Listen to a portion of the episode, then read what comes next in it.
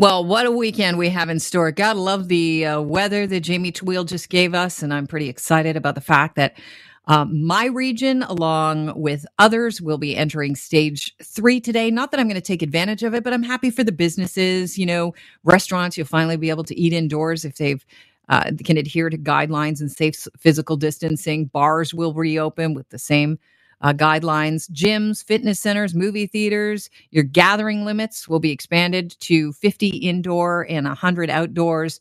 But before you go crazy here, throwing a dance party, you have to be able to make sure that you can have proper physical distancing adhered to. Um, and music classes and tutoring, uh, tutoring, tutoring for students can resume. Um, and playgrounds also a go for the kids. So a lot of things opening up. Halton, Hamilton, York, Durham, and Niagara today all part of reopening stage three. Toronto Peel, nope, not you. But it's funny because a lot of people are pretty excited about this, especially businesses. But uh, you think that the mayors would be on board with this, but Markham Mayor Frank Scarpitti uh, has concerns about heading into stage three today. Frank, welcome to the show. It's always a pleasure to have you on, and thanks for sparing some time for us. I love to, and, and great to hear you again in person. yeah. Hey, tell me about it. It's it's good to be with you. Now, Frank, um, you're a reasonable, level-headed kind of guy, and you definitely want what's best for for Markham. So, what are your concerns as we enter stage three? Well, I agree with your comments. Uh, stage three is wonderful, and that we're going to be able to support uh, more local businesses, and I absolutely welcome that. But I, I will say it's uh, proceed, proceed with caution, actually, an abundance of caution. And that's for everyone. I, I have to applaud the businesses, uh, what they did in stage two. It was very evident, certainly here in Markham, that, that everyone worked hard to make sure their, their tables were set up, physically distanced. Uh, didn't matter what business you walked into, you saw that they had masks, uh, they had PPEs in some cases, depending what what the businesses were, and they they took all the proper steps. And, and that really does not change just because we move inside. In fact, what I do say is I think we have to be more stringent when we go inside.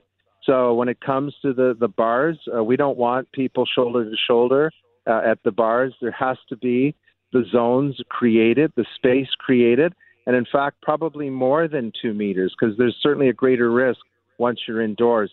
Gyms, gyms, the same thing. I like if you're a member of a gym, before you walk in, call them. Find out what their deep cleaning policy is. Find out what protocols they have. If you typically don't work out, and and uh, sorry, when you work out and you don't have gloves, wear gloves. We cannot let our guard down. The last thing we want to do is uh, is really to ruin all the work that we've achieved so far by by not taking the proper precaution. That's really what we're all saying. Frank, when you tell people to wear gloves, are you getting that directly from the uh, public health officials in your area? Because I have heard conflicting reports on wearing gloves. You know what? Um, at the end of the day, and, and this is what we've always said, it's not about one thing that is going to protect us.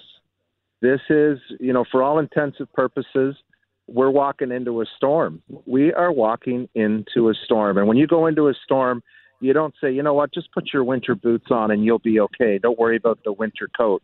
No, it's wear the boots, wear the winter coat, wear the scarf, wear the mitts, wear whatever you need to protect yourself. And at the end of the day, there's not going to be one thing that's going to ultimately provide you that that protection.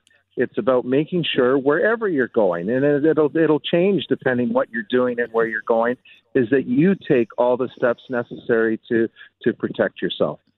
Frank, Chair Girl was in the news again this uh, week. She basically got a slap on the wrist, was able to keep her social media feeds active. I guess the judge felt that she learned her lesson.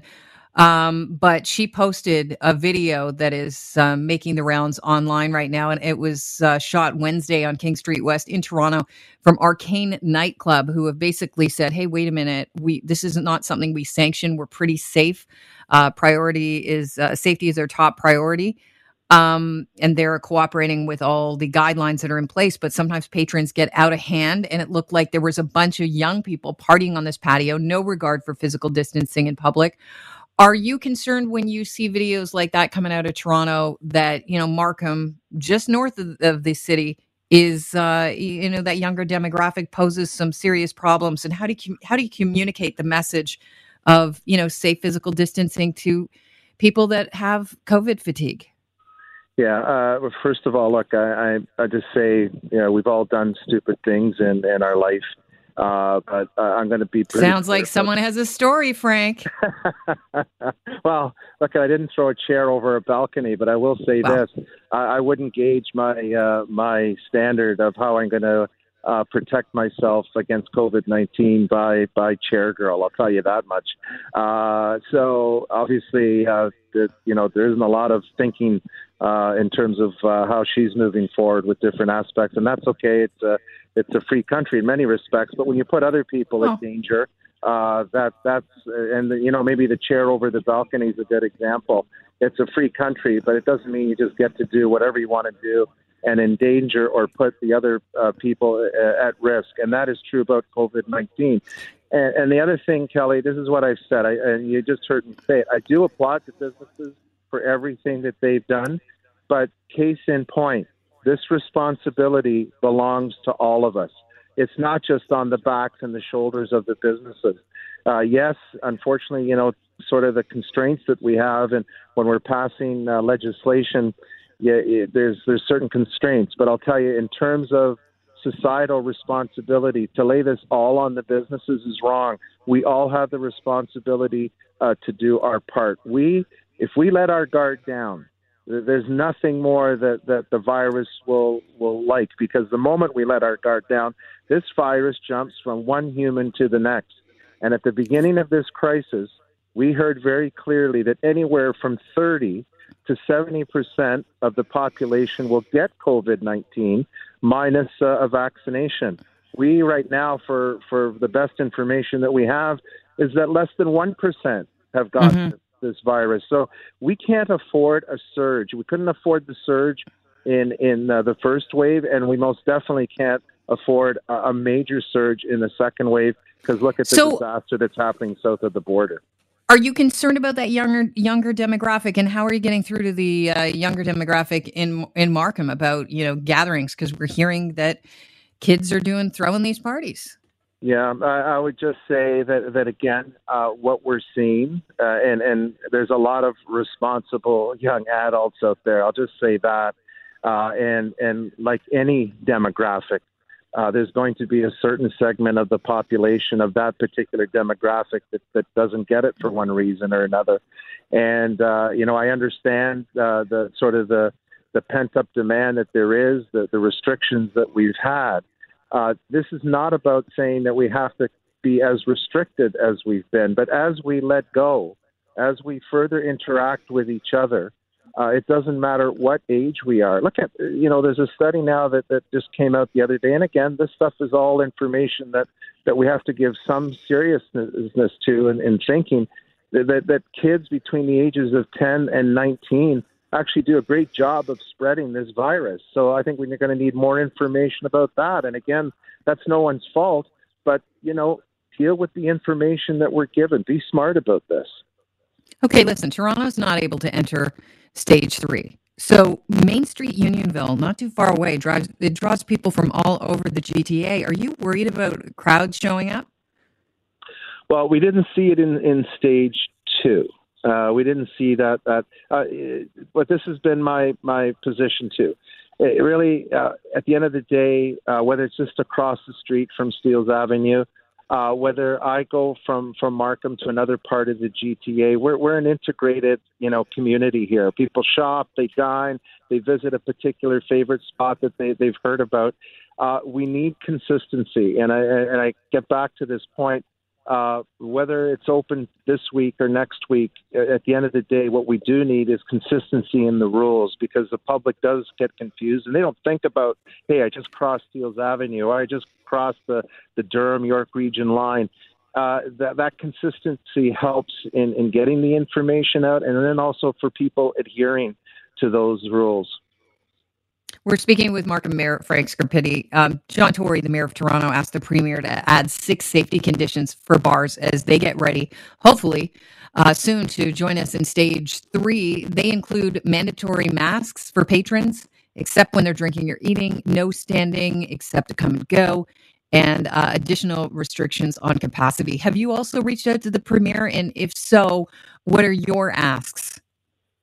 Very similar, uh, very similar. In fact, uh, the, the, all of us as the uh, the top ten, large top uh, ten municipalities, when we met uh, earlier this week, we issued uh, a statement uh, from uh, the Greater Toronto mayors in, in that particular group, and uh, we we indicated we support that. I had I had the gyms added again because I think uh, you know that that's an area where again we want people to go out and, and use those facilities, but you know what specifically did you um, request regarding gyms, Frank? Okay, so there's things like uh, protocols about deep cleaning. There is the issue again to say you're limited to 50 people. Well, there, there's different sized gyms out there, so you have everything from the large large operators uh, to the medium and small and and I would say that indoors, when when you're working out, you actually need more than two meters physical distancing. You're you're breathing harder. You're expelling uh, water droplets. Uh, again, uh, we have to think about how we create that safe environment. So I, for one, first things first, would call my gym and, and find out what they're doing, understand the protocols that they're taking, take whatever steps you deem is necessary. If it's if it's wearing gloves, if it's not wearing gloves, maybe bring your own sanitizing uh, wipes that you can wipe down uh, the bars of the equipment or the handles of the equipment. Do whatever it takes. So yeah, it's about putting in those extra measures, Kelly. All right. Well, we're going to speak with somebody, hopefully from the Good Life, who say that ah, you don't need to bring your sanitary wipe, sanitary wipes to the Good Life. We've got everything under control. We've got stringent, um, copious man, uh, hand sanitizer and stringent wipe down stations. But we'll talk to them a little later on the program. I want to uh, congratulate you and your uh, region for entering stage three today, Frank. And it's always a pleasure having you on the show. Stay safe and hopefully um, people adhere to our safe practices. Before I let you go, what message do you hope to convey to uh, your constituents today that might be tuned into the show? Really, just to be smart, the way they've been smart up to now. So, uh, absolutely go out and support the local businesses that are open in stage three. But if you happen to get to the restaurant you want to go to, you open the door and you see that it's really busy, you know what? Come back another day. Go to another restaurant. Just be smart about what you're doing as you would if you were going out into uh, having to drive in a storm. You're, you're extra cautious, you're paying attention, you're watching the road more carefully. All of those things really apply to the way we have to carry out our life, probably over the next several months.